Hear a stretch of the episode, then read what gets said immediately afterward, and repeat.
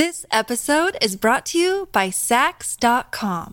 At Saks.com, it's easy to find your new vibe. Dive into the Western trend with gold cowboy boots from Staud, or go full 90s throwback with platforms from Prada. You can shop for everything on your agenda, whether it's a breezy Zimmermann dress for a garden party or a bright Chloe blazer for brunch. Find inspiration for your new vibe every day at Saks.com. Look, Bumble knows you're exhausted by dating. All the must not take yourself too seriously and 6 1 since that matters. And what do I even say other than hey? well, that's why they're introducing an all new Bumble with exciting features to make compatibility easier, starting the chat better, and dating safer. They've changed, so you don't have to. Download the new Bumble now. Another day is here, and you're ready for it. What to wear? Check. Breakfast, lunch, and dinner? Check. Planning for what's next and how to save for it? That's where Bank of America can help. For your financial to dos, Bank of America has experts ready to help get you closer to your goals. Get started at one of our local financial centers or 24-7 in our mobile banking app. Find a location near you at bankofamerica.com slash talk to us. What would you like the power to do? Mobile banking requires downloading the app and is only available for select devices. Message and data rates may apply. Bank of America and a member FDIC. Welcome to the New Books Network. Hello, everybody, and welcome back to New Books in Psychoanalysis, a podcast channel of the New Books Network. My name is Roy Barsness. I am host of the channel, and today I get the privilege of interviewing Dr. Steven Knoblauch on his most recent work, Bodies and Rhythms Navigating Unconscious Vulnerability and Emotional Fluidity, published uh, by Routledge this year in 2021. This is Steven's third book, having offered the musical edge of therapeutic dialogue in 2000 and co authoring Forms of Intersubjectivity in Research and Adult Treatment. Stephen has a very uh, interesting background, and I want to um, introduce you to him and not uh, keep out any of the uh, out of the interesting background that he comes from and is risked actually and chosen, and how that's influenced his work. But um, he began his work with individuals and groups as an undergraduate volunteer with the Community Involvement Council of the University of Pennsylvania in the late 1960s, working with potential gang members and involving them in alternative, creative, and recreational activities. He also served as a student representative on a committee to support the development of the first Black Studies program at the University of Pennsylvania. In 1970, he moved to New York City, pursuing a dual career as a jazz musician and working for the Roosevelt uh, Hospital Community Mental Health Service in welfare hotels on the Upper West Side of Manhattan. During this period, he also worked in group home and treatment program setting, uh, settings. When finishing his graduate studies, Dr. Uh, Knoblauch coordinated the psychological services at The Door, a multi service treatment model program from 1975 through 1981. From 81 through 88, he headed up a unit that provided training and consultative services to organizations throughout the five continents interested in replicating the program and service delivery strategies for adolescents that the door represented as a project of United Nations, the International Center for Integrative Studies. Following the attack of 9 11 in New York City, he was recruited to serve as a clinical liaison and consultant from the New York postdoctoral program uh, with Field of Music, a program of music and art workshops offered for surviving family members to facilitate recovery and resilience.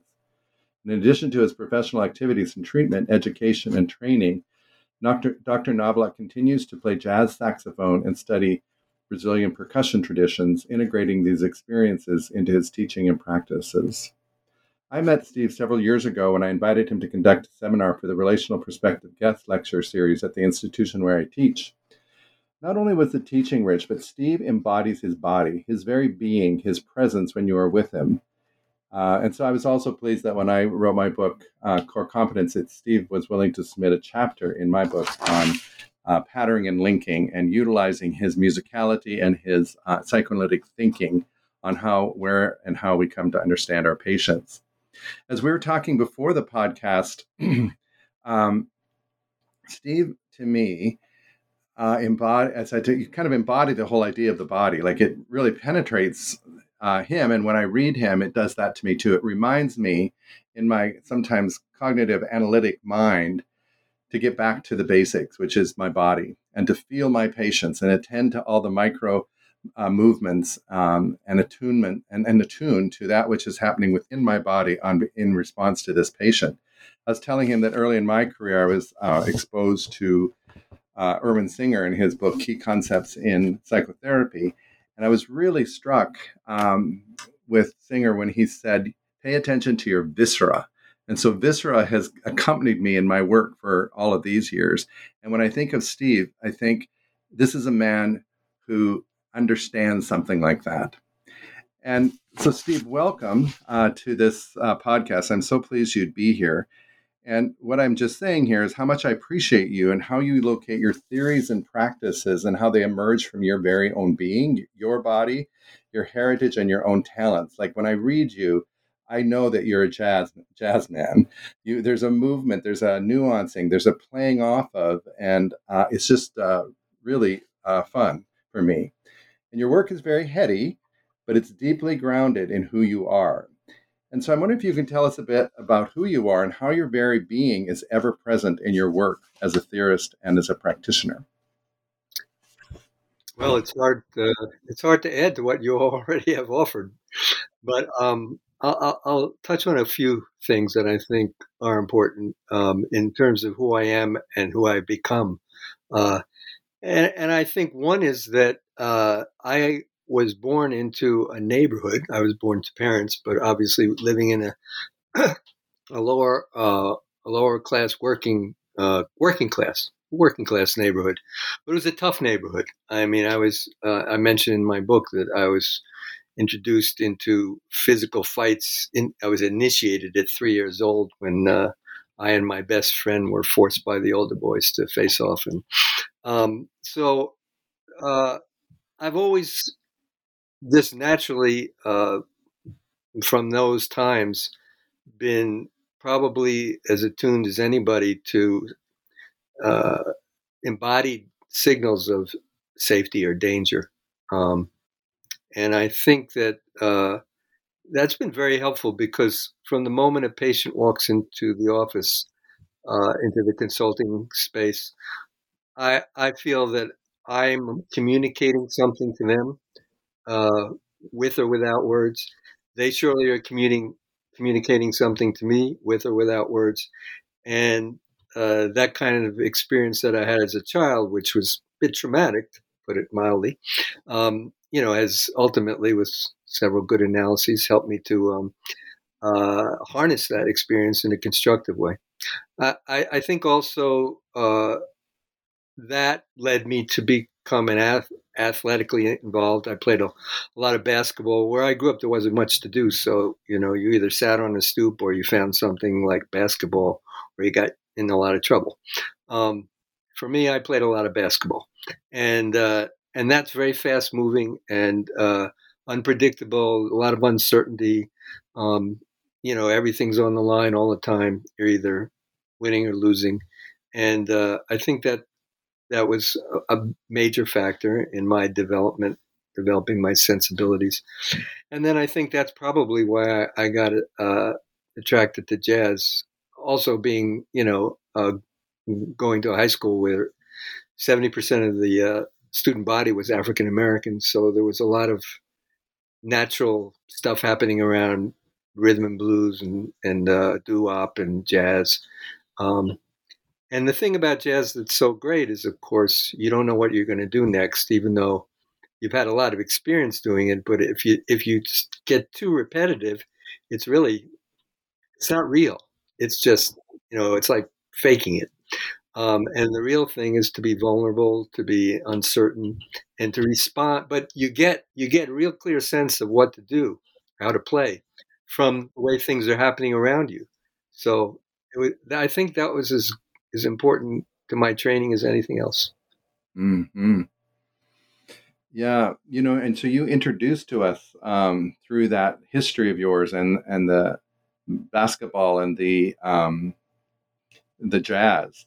You introduced terms uh, such as attending to subtle embodied cues, matching and mismatching, fluidity, navigating, recognition, non recognition, tending to micro moments of multiple affective states, patterning and linking. And your use of poly, polyrhythmic weaving, a non Western jazz musical concept that you refer to in your book, you know, that does not privilege, as you say in your book, the primary beat, but privileges a meter that is fluid and recognizing and valuing contrasting rhythms in such a powerful metaphor in your work. Do I have that correct about in terms of polyrhythmic reading, uh, weaving and how you've also chosen language in your theory around uh, very much from from this idea of where you come from?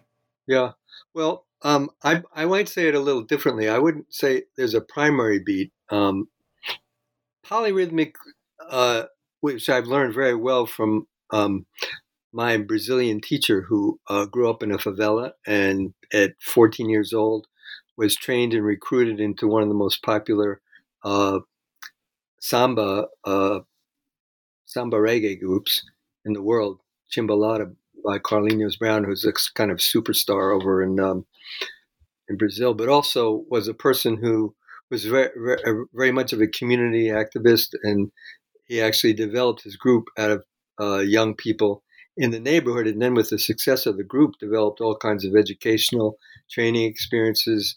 And the neighborhood is now no longer much of a favela; it's much more uh, sort of middle class. But I, I, I, what I learned is that it's not there, that there's a primary beat; that there are a number of beats, and they weave together. And so, um, if you try to find the center, you get lost or or you follow you go one way and then you miss everything else that's happening. So there's a way in which you kind of have to sort of stay open and and take in, you know, you, you kind of you know find the right kind of what do they say? Uh, you know, in music they say getting into the groove or feeling the vibe.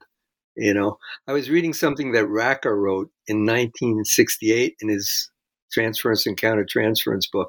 Most people only read the chapter, you know, the famous chapter, but one of the other parts of the book talks about tuning into the patient's vibration. And I was thinking, eh, he must have been listening to the Beach Boys or something. That's great. But that that is a, a, real marker in your work, right? Listening to the vibrations of the patient and you. Yeah, and there and knowing that there there are multiple strands. We're all woven out of many different influences. And to try to not be too seduced into formulating or knowing, thinking that I know things, even though it's just a knee jerk, inevitable thing that we do. And, you know, having been privileged to go to an Ivy League school coming out of Jersey City, where I grew up, uh, it was a traumatic couple of years before I adjusted but I learned to um, to uh, use the, the, the the discourses of sociology, psychology, philosophy, history. So um, now the challenge is how to you know avoid uh, getting locked into discursive um, prisons. You know, and I do that. I think we all do that. We use words and we fall in love with them. So polyrhythmic is one that we could fall in love with.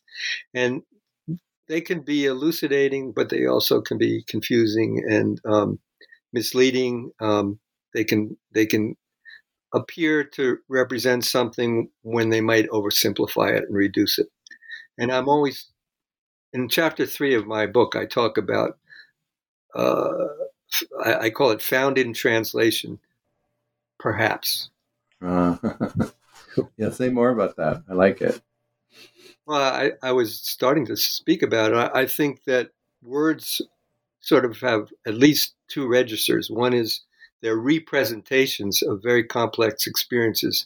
And in that representing or symbolizing function, they reduce things, they lose things, they lose dimensions. Uh, I mean, it's like it's like describing sex versus having sex. I mean, you realize there's there's something lost going from one to the other from the lived experience to the, the description. At the same time, words are embodied. I mean, uh, a particular word can evoke uh, a, a, tremendous emotional response, and uh, it can do that in terms of its familiarity or its unfamiliarity. It also can do that in terms of the the volume, the tone, the pitch, the cadence of how it's pronounced. So it's complex stuff. Yeah. Um, so what I hear in that, and I wanted to ask you if you could say more about your idea of re-present with the re-dash present. Um, and one of the, uh, I don't know if you know the, I think 11th century mystic Meister Eckhart, but he one of his things is I pray to God to rid me of God, and so it's sort of what I hear you saying of, I got a term here, but as soon as I reify it, I'm going to lose it, and so how can it keep re re re, how can keep re, keep presenting itself in a new way and not in a reified way? I think that's what I'm hearing you say, right? Yeah, and it's very difficult. Um, it's challenging, but it's not impossible. Um, and what makes it possible is others, mm. uh, because I think we we're constantly bring a kind of uh, a, a, sense of surprise, a sense of unknownness. Steve Mitchell wrote about this in his last book, Can Love Last, where he suggested it's not familiarity. Uh, the, the, the, traditional idea of familiarity breeds contempt that, that, that gets in the way of um, uh, difficulties in, you know, um, connecting uh, emotionally with another. What gets in the way is the more we get to know uh, another, the the more we realize how much we don't know the other. Yeah, that's nice. And um, I think our challenge as analysts is to recognize that we're we're going to find that place in ourselves and in our patients where that fear is is is um, evoked, and then to stay in that fear um, in the way that Winnicott, you know, talks about um, surviving annihilation. You know, mm, mm-hmm. it, it's a it's a fear of annihilation, actually. Um, yeah. But I think that that, that uncertainty, um, vulnerability, is not easy. You know, I can preach it. exactly right. But uh, I don't practice it any better than anybody else. It's it's very right. difficult. But I think we all, you know, when I think of my colleagues' work, the best work comes in those moments when not when we think we know, but when we know that we don't know. Yeah. And then we open yeah. ourselves up to something new emerging. Yeah. Yeah. Well, when I'm hearing that is when we think we know our patients, um, in a sense, we've lost them, right? Because we've now limited to, oh, this is what they are. And this is the idea, the problem sometimes with interpretation versus dialogue. Or, relational dialogue that was introduced, where we're oh, in fact, you say something about this in the book, and I'd like you to say more about it. The idea of containment, that containment shuts the the, the fluidity uh, down. But say, can you say more about that? Actually, well, I think it's it's it's kind of riding that wave of paradox uh, that that we're we're trying to get at as we try to use words together to to uh, evoke this uh, this experience. Um, and I, I, think that it's very important. I mean, clearly, we need to have orientation, and we need to have uh, uh, cognitive awareness of our place and relationship to each other in in our communities, professional, social. Um, but every time we kind of have um, a dimension of our identity sort of locking in it it has the potential, and often does, uh, block further growth. Um, you know, there was a definition of masculinity in 1954 that changed in 1964, that changed in 1974, et cetera, and it keeps changing. Um, and and who I think I am in relationship to that definition, or you know, the definition that I think I have of it keeps changing. Um, but at the same time, we need those anchors. We need, need those oriented places, placements. You know, we, we place ourselves socially, racially, ethnically, um, professionally. You know, I'm a I'm an early career development. I'm a senior, uh, you know, teaching person or whatever.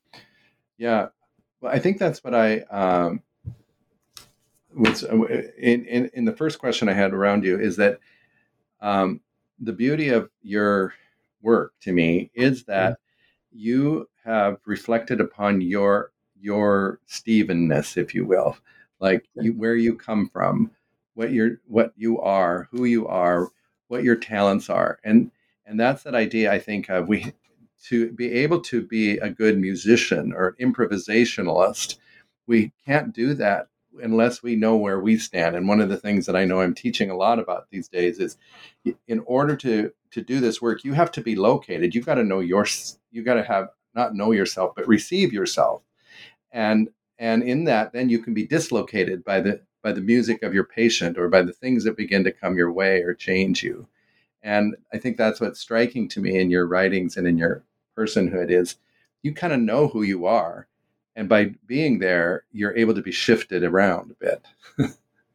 That's interesting. I have to think about that. But i, I think for sure that uh, however you uh, achieve it to the degree possible um, the key is to, to be open to that shift um, and I, I think it, you know it, I don't know whether it's more difficult. I think it's more difficult on two ends of the spectrum when you become too overwhelmed with trauma or when you become uh, too overwhelmed with power. Um, I think those, those are two things which can uh, significantly get in the way of that openness and that can c- continuing to change, uh, the need to continually change, and the richness of of uh, emotional, interpersonal, uh, collective experience that comes from that ability to, to, to ride the wave of of um, of unfolding life. Yeah, yeah. When we were, um, um, before I want to go into that, is there anything else you want to say to the listener about the body and its and its role within um, doing it in treatment?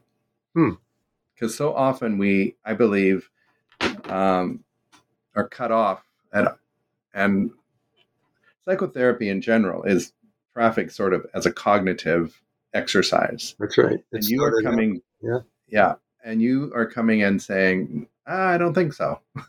I think it begins in the body." Uh, and I'm wondering if you want to say and help help us understand more of this powerful idea. Well, I think um, to us. Yeah, I guess uh, if you think of what you just said as uh, psychotherapy emerging in you know in the in the Americas um, out of the psychoanalytic movement in Europe, and Freud's initial uh, technique, which was to try to make us aware of what we're unaware of because of shame or guilt. Um, then um, we start with a real powerful focus on uh, consciousness and on cognitive functioning. Um, and and we've moved, and I know that in my lifetime there's been so many um, related therapies that have developed. A lot of body-based therapies where people manipulate the body or bring attention to the body. M- my sense is, I guess, somewhere I'm not. I'm not. I think there's value to to that work, but I I'm saying that in our work of helping a patient to face into the trauma that's keeping them from living more fully. Um, that attending to their body and the, the micro dimensions of that, their gaze. Does it meet your gaze? Does it avert your gaze? Does it go to the floor? Does it go to the ceiling? Um, their their facial expression, you know, um, how uh, frozen is it? How evocative is it? How uh, ev- evocative of uh, sadness or or laughter, humor, um, and their movement. You know, a lot of people speak with their hands and uh, they move their head and lean forward and back and breathing. We're aware of breathing and pace. Some people take you know very fast and, and they're in the staccato when they talk, and other people really do something, you know, like this you know with a little pickup in staccato. And most of us are moving back and forth or, you know, through different versions of that. And it very it gives a lot of information about how we're feeling. And so, not that we should just pay attention to, my emphasis is not just pay attention to our patients, but to pay attention to ourselves. Because one thing we've learned from relational psychoanalysis and the interpersonalists, and even from Freud with the idea of transference and countertransference, is that what we're experiencing is very much influenced by what our patient is experiencing. Now, I'm not going to say that, you know, everything that we experience is projected into us from our patients. Some of it might be. It's worth wondering. It's worth wondering if my chest begins to tighten, whether I'm picking up something in my patients, you know, becoming fearful and becoming uh, a bit more constricted. And I think those wonderings are good. I, I'm not a big fan of saying, well, my the back of my neck started to, to, hurt, so it made me think of my patient's potential sexual abuse. You know, I, I wouldn't make it so concrete, but I would wonder, you know, what does this mean? Is this something that that uh, we're we're getting into together? And that's what I'm feeling like when you get into the water and it's cold or it's warm. So that's that's the value of attention to our bodies, and we're we're um, it's not easy, you know, and we're not trained to do it for the most part in our psychoanalytic institutes. Yeah, and in general, in general psychology either, because when you were talking, um, you were talking about, you know, watching, observing our patient's body, right? Mm-hmm. But the the thing that that is a is that you add to all of that is as we're attending to that patient's body, we're not objectifying them in a sense and saying that's what they're doing. We're saying, how is their my my experience of their body now finding itself in my body? That's right. Yeah. Thank you. yeah. and that's really powerful, isn't it? But it's what a major shift because in so many ways we're we're saying, oh, the patient must be feeling this because their their eyebrow did that and you're saying, no, how did that eyebrow hit you? And what might that have to do with the patient? It's right. a whole paradigm shift in terms of uh, of the work. Um, that eyebrow eyebrow raise might have all of a sudden alerted me, you know, drawn my attention in a direction I, I would have not gone if I was just thinking, what is the patient saying? What is the patient meaning? And not paying attention to the patient's eyebrow. Yep. And another aspect of re- relationality, and that I also hear in your work, is that we're also being read. Our bodies are being read all the time. And how do we invite the patient to be able to speak about what they're reading? Right. That's right. That's right. And that's very complex because often you cannot have a conversation with words about that. You have to allow it to unfold um, because the patient uh, could easily not be with you. You have to go slowly. Like, what are you talking about? You know, they, might feel attacked, uh, accused, um, and um, so it, it's a uh, it's an interesting process. Uh, it takes a lot of patience, but it t- takes a lot of uh, careful vigilance. Um, but you know, like any other kind of uh, practice, if you do it enough, you can relax into it, and it becomes something that that is easier the more you do it. Actually, absolutely right. And I think people forget that when we all started learning how to be clinicians, it wasn't easy. And you know, all you have to do is supervise somebody who's in there, you know, still not, you know, in their gra- graduate level, and you realize how many things that you take for granted that they're still learning. Yeah. Um, yeah. So it's like you know, I also think in terms of music, it's like playing guitar or saxophone. The more you do it, the more things come into your awareness that you can do with it. Yeah, yeah. Taking me all the way back to my dissertation, where I was uh, evaluating what I would my my subjects were um, teachers teaching in the uh, People's Republic of China just after it opened up, and um, the only scale of all the scales that I offered them through the 16PF, the MMPI, et cetera, that actually had any kind of meaning um, was the idea of intuition. The uh, people who value, who are high on the intuition scale, had more success in the first six months in another culture than if they uh, were using their cognitions. And I think that's what you're, as we develop that comfortability with, like, let me intuit my way through this, to improvise and to play, we're going to be a lot more, um, yeah. it's going to be an easier yeah. job in a way and a much yeah. more rich one. Yeah, two things. Um, one is it's not, th- this idea isn't original. I'm, I'm, I'm, I hope expanding and extending ideas such as Winnicott's idea of play, which is so powerful. Mm-hmm. Um, and also uh, the point you made about, uh, well, maybe three points. The second being to intuit is really, um, I don't know if we really have a good translation of what that means. No, I agree. I think it has something to do with being touched by the other person. Uh, nice. You know, I mentioned mm-hmm. Bruce Reis's idea that um, embodied uh, uh, embodied communication, what the uh, infant researchers talk about on these micro dimensions, micro moment dimensions of shifting of gaze or accent or pause in speech. Mm-hmm. That that, uh, that he calls that the patient's address.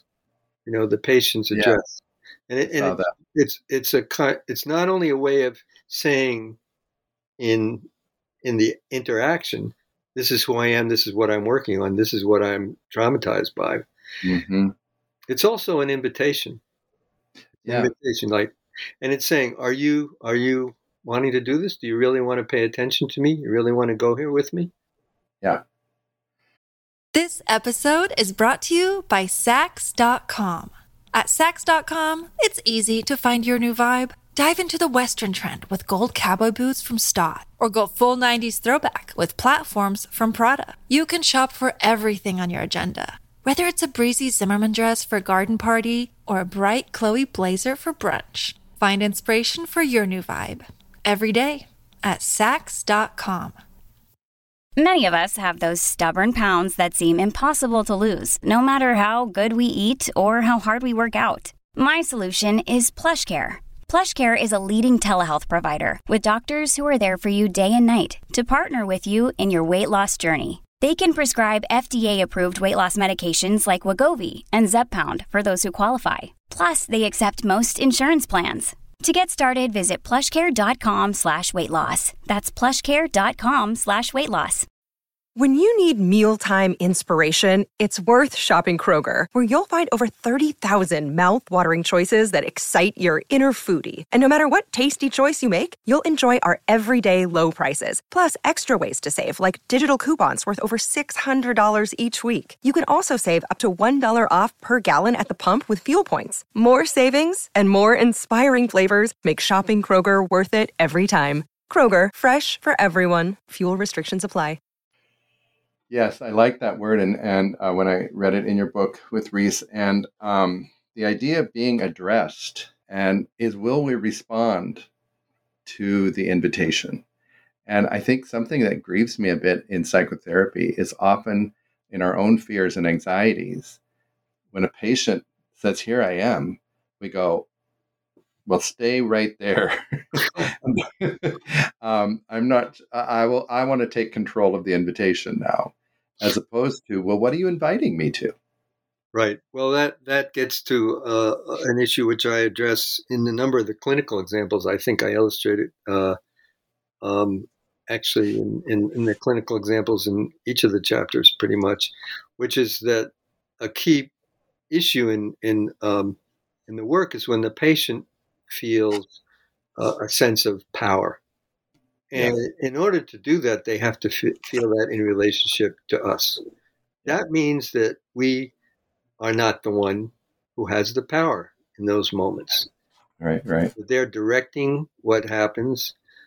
They're they have more of an influence on how we feel than we have on how they feel. Although it's fluid, you know, mm-hmm. it could happen in a, a tenth of a second, or it could happen over, you know, five or ten sessions. Yeah. Um, so uh, again, there's there's uncertainty, there's vulnerability there, which is you know these are my my uh, battle cries. yeah, I want to take us to. Uh, I I want to make sure we get to the uh, second to the last chapter of the book because that is a wild chapter, I must say. Mm-hmm. But I know in our one of our last uh, correspondence, you had just finished a webinar with IARPP. That's and right. you were very excited about it and said that ideas were flowing out of you. And I know of that experience when when we speak. And in fact, this is a good example that if we are engaged in our speaking events, uh, what uh, we become immersed in it and we receive back far much more than what we even prepared when we went, right? And so you said your mind was just flowing. So I kind of don't want to interrupt that flow and let you riff for a moment Okay. on what did you experience during that webinar and what do you want to bring to us? I I think uh, it was kind of like a, um, a microcosm of uh, my career. Oh, Uh. And I think it, it's something that is uh, more or less universal. And that was uh, the frustration uh, uh, of not being able to really find words, which the whole book, my whole career, and I think all of our careers, all of our theorizing, and, and even um, when we just work with local theories with our patients, what does this mean? You know, wh- how do you say it? How do I say it? That, that something is always getting lost in translation. Yeah. And um, it was interesting. People in the webinar, and of course, these are analysts from all over the world who, who are interested in this. They chose to be in, in the webinar. You know, we're struggling with what the different meanings of some of these words, like polyrhythmicity, or when I used, um, you know, words from Frantz Fanon, like uh, lactification or um, uh, petrification. Um, Right. uh, what what do they mean, and um, how well do they really capture what they're trying to represent or represent? Um, Mhm. And it became so clear because here were, you know, there were about seventy five folks who really were motivated. I mean, you, can you imagine having a class of seventy five people who want to be there? um, sometimes we get seminars of three, four, five, eight. You know. Um, and uh, and there was a lot of difficulty with that, and and I I I was challenged to try to walk away from those words, which uh, I have a kind of love affair with, um, as I've learned them or helped to develop them, and um, and try to just speak in terms of uh, lived experience, Mhm. which is Mhm. what I think I if I if I could judge myself, I think I do that better when I start narrating a clinical moment. Mm-hmm. Like you did in chapter chapter four with, or not the chapter four, chapter seven, I think it is, right, with Anon. Well, that's six. Yeah, yeah, but yes. Yeah. So I want to ask you a couple things. Um, one is, um, what for for the um, for the person who's going to pick up this book and they're going to go to chapter 6 Mhm. they're going to go, "Holy Moses, what do I do with these words?" So why don't you do your best at breaking down epidermal epidermalization and petrification, lactification and phantomization? Come on, Oh, Steve. boy. Give us a break. Do I have 15 weeks? And uh, No, you have uh, you have uh, one, two. There's four words. You get uh, uh, four seconds on each one. oh yeah. Well, uh, these are. Uh, I get talk about translation. These are the the English translators of the French uh, original language that Fanon used, which was not uh, his original language, as he was born in Martinique. Uh, right. And so uh, this is the best I can do as to what he was meaning in the way I use it. Let's see. Uh, let me start with epidermalization. Sure. Because uh, this brings us into the, the other part of the book bodies and social rhythms. Uh, The Mhm. social being, uh, I think it's eh, to use a term that uh, the uh, African philosopher uh, writer Achille Mbembe uses. I think to talk about the social, we need to think not of linearity, nonlinearity, but reticularity, which is the way that finer and finer networks exist in which we are an active part. We are Okay. so rather than think of identity as some kind of cohesive coming together, to think in terms of all the different fine network ways in which we are experiencing ourselves and experienced by others. I was talking about this with Stephen Hartman the other day, and he pointed out something that Katie Gentile always reminds us of is that um, when we talk about ourselves in our in our world, we forget that we don't pay attention to the, the inanimate world, what we call the inanimate world, which is really actually very alive. And mm-hmm. for example, we think of politics, we think of gender, we think of race.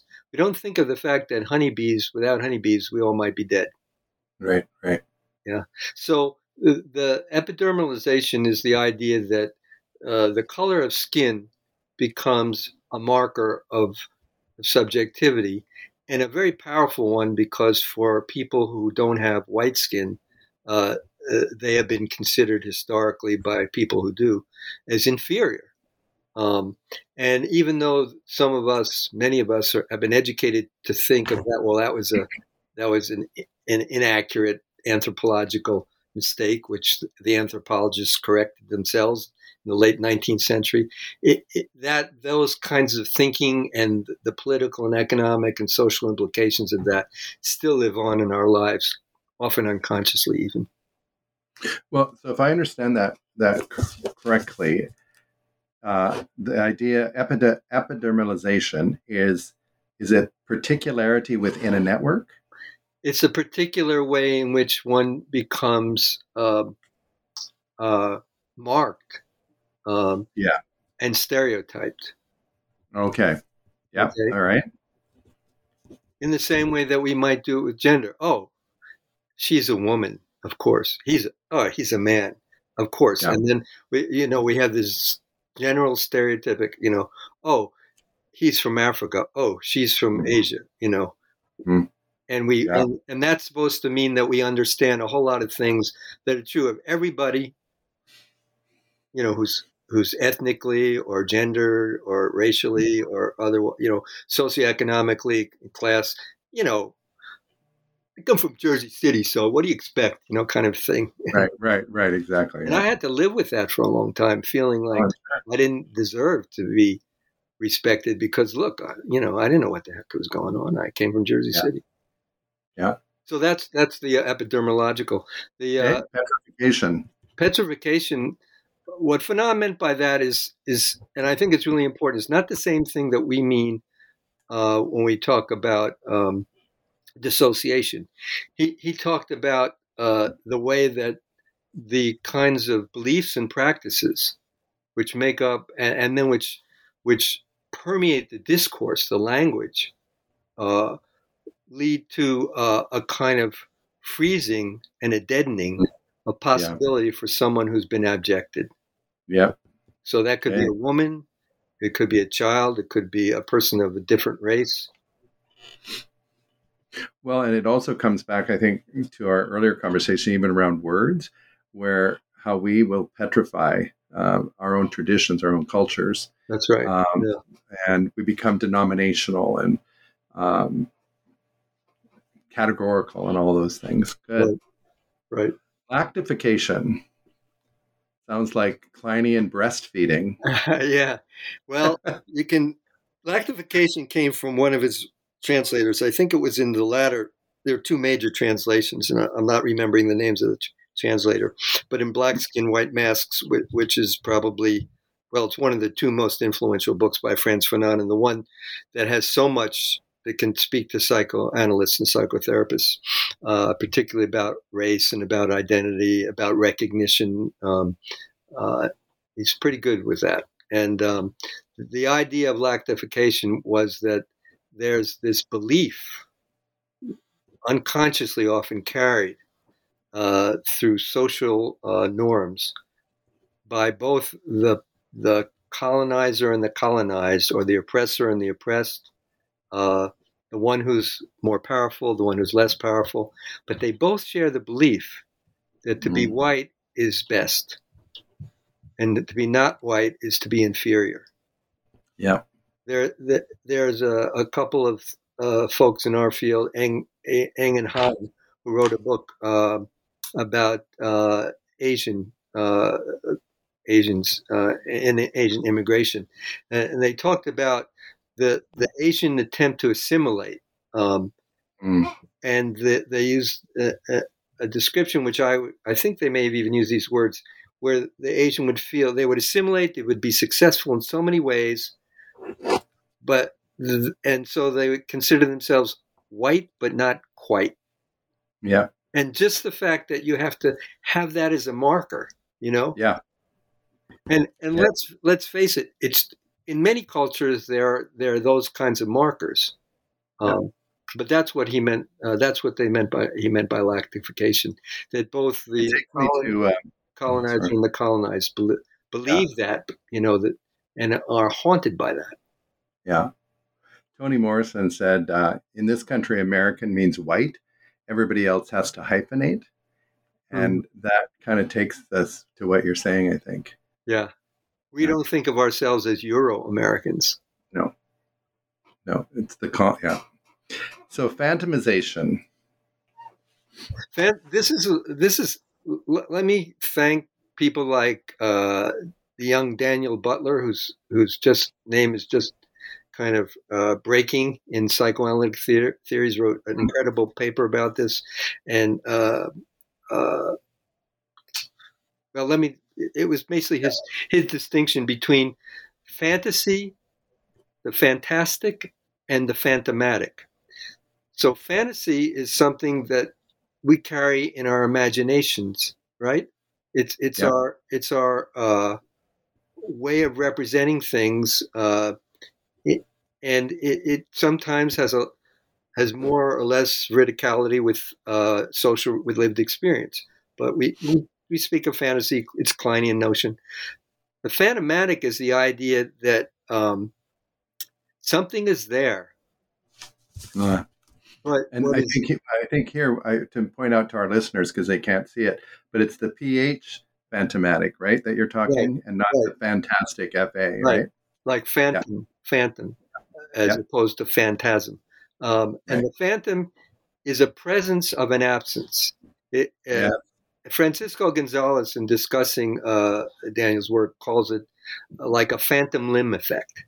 Yeah. So we have sense that something there, but it's it's it's not there. Yep. We have a sense of some of the of the presence of absence. That's the best way to put it. In Yeah, that's good. I can think of. And what uh, Fanon is saying is that when he when he worked with his patients, and he was very in, very influenced by Freud, and he read Freud and Jung and uh, uh, Lacan. He was very influenced by Lacan. He he was saying that I just uh, my work is not just to have the patient remember; it's to remember their history, the history Mhm. which has been amputated through a kind of petrification process. Yeah. So that it exists phantomatically.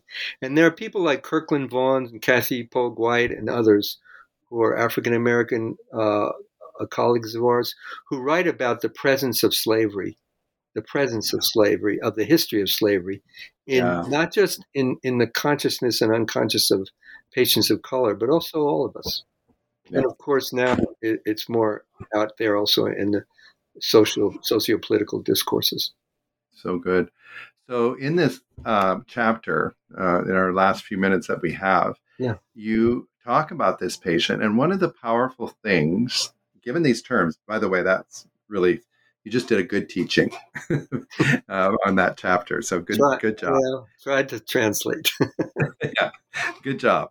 Uh, but um, one of the things that struck me that is so important to me in uh, our culture and race relations, et cetera, is a concept that you're inter- uh, not, I, I'm going to say introducing there is the concept of non-recognition. Um, that is powerful to me in terms of advancing our conversations, uh, not only in psychotherapy. I would say that basically all psychoanalysis is a misread, uh, and we're trying to get a better read. And if we could apply that to culture as well, but you know, we have um, cultural competency classes and what have you, and it's just like that's basically that doesn't work, and it's it's a it's a mis misrecognition. And you introduced to us the power of transformation through non-recognition in this in this chapter. I loved it, and I'm wondering if you could uh, tell us a bit uh, briefly about the case and how you came to understand that concept within this case. Well, I have to say, uh, let me give credit to uh, reading uh, the recent work of Sally Swartz, who is very uh, from South Africa, a psychoanalyst from South Africa. Mm. Really, you know, I've been in, in um, ongoing uh, dialogue with Sally, and, and her ideas have really been helpful. And um, and the other place where uh, I've been helped is actually in toward the end of Black Skin, White Masks, Fanon discusses Hegel, and he talks about recognition, uh, recognition of the black man. And I think it applies to almost every group that feels somewhat uh, othered. Um, you know, a person with a, a physical disability or, um, you know, ADHD. Uh, yeah. I, I, work with a lot of patients who feel very um, less than human with that. Yeah. Uh, yeah. And um, and also race uh, and gender. And what Fanon said is, in order to recognize it, the recognition that Hegel describes is recognition in terms of the one who has the power. It's recognition in in in, in terms mm. of their discourse. So, you know, uh, I might say, uh, well, you can um, you know you're you're pretty strong physically, but um, you're not you know you're not that good with mathematics, so I don't think as much of you. But um, you know, why is one more uh, significant than the other? They're both very important, and you know we all are somewhere on a on a continuum with with regard to both of them. So his main point was that recognition seems to always be culturally contextualized. In, mm-hmm. in whose terms are we being recognized? Yeah. And um, this is one of the, you know, the limitations. Uh, it doesn't take anything away from Jessica's great, Jessica Benjamin's great uh, theorizing about recognition um, and about um, the doer and the done to. But the question then arises in what context, with what terms, you know? Yeah. And so, for example, to make it a little bit more concrete, a patient who's uh, getting angry and is often interpreted as resisting, may in fact be be be expressing some kind of uh, liberating vitality to express their agency that you have generated for them. Right, right. You have not made them angry. You've given them the power. You've given over your power to to allow them a wider range of their emotional expression and saying, mm-hmm. I'm not going to be destroyed. You know, as Winnicott points out, the, the good uh-huh. mother, the, the, appropriate mothering response is not to be annihilated. Right. Taking, taking the message. Uh, you know, and then we could go to all kinds of other, you know, alpha, alpha beta, you know, beyond ideas, but to to realize that recognition is is very tricky, can be culturally yeah. relative, and that often, well, I was going to say that non-recognition can be more powerful. To exactly. accept that you don't understand the other person is to give them that agency of yep. being opaque. Yeah. This is something that uh, Edward Glissant, who's a, an amazing uh, writer from the um, Caribbean, writes about opacity. Mm-hmm. And we we don't generally value that. We you know you, you really have to see everything and understand everything, and yeah. uh, and you should be open. Well, I mean, we don't walk around naked. right. Well, it's it's the same kind of thing um, that um, I, I, fight against a little bit. It was the idea of rupture and repair. It's like we get it all good. We get it, we have a rupture, but we make it good, and we make it good because from my context, I saw you. And what was powerful about your case is the the non-recognition. I'm wondering if you can just say a little bit about how that happened between you and your patient, and how it was how it had. It feels like it's still in process, but yeah, I, I think it's unfolding. But the, the particular micro moment that I described was when um, I, I was, uh, it was very mundane. The patient was struggling with some decision with his uh, then uh, girlfriend about uh, where to live. And I was, you know, focusing in on, well, let's look at some strategies. And, you know, at one point he just looked at me, he said, You don't get it You know, Yeah. I'm yeah. I'm black. You know, where I live as a black person has a lot to do with it. I mean, I mean, Yeah. I'm paraphrasing it. Yeah. yeah. And rather than fight him or apologize, I just, you know, I could, I just took in my my body's response to that, and I felt that in retrospect, and you know, in the moment, I had no capacity for reflection other than to pause. But I, I felt my pause probably reflected a kind of place where I couldn't place myself where he's trying to show me that he can't place himself. And Yeah. his observation of my struggle, more than anything else, I think was uh, communicated that he had impacted me. That I, Yes. I- there was nothing I could say, nothing I could do other than um, allow him to experience my loss of professional, you know, um, equilibrium, maybe. Yeah. You know, and uh, it gave him a sense of his own power. And, you know, as Yeah. I mentioned, Makes without going into a lot of detail, subsequently and continuing to this day, he's increasingly uh, come into come into awareness and expression of his own agency in so many different ways. Yeah. What's coming to my mind, uh, Steve, is um, you're not getting it. Got it. so in a weird, weird way, non-recognition becomes recognition and empowering. Yeah, you could. He felt yeah. seen. I mean, he felt is- seen. Yeah, those Yeah. words work as well. Yeah, Yeah. I mean, Yeah, exactly. We're trying. I'm trying. Well, Steve, uh, it's been wonderful to be together, and I'm wondering if you have any last words for the uh, for the listeners of the Huh. podcast today. Well, um, let's see. If I step back from everything we're talking about today, I would say, hmm, yeah, well, a word comes to mind. um, I would say that a word that we need to allow into our lexicon as, as uh, clinicians, as helpers, people wanting to rescue folks suffering uh, in trauma, is struggle Mm-hmm. we- we shouldn't expect, and in fact, if we're not struggling, something isn't right. Yeah. And learning to struggle is, I think, essential to life. We somehow have this world where we, we are creating all these technologies so everything will be done for us or, or made it easy for us. I'm not against that. I love them myself, including my lawnmower. but, but, um, you know, it's a struggle sometimes with the lawnmower. and, it, you know, uh, when we're, when we come out of uh, our mother's womb, we struggle to breathe, we struggle to move, we struggle to figure out what the fuck is going on, you know. Right. Right. And I don't think it changes much.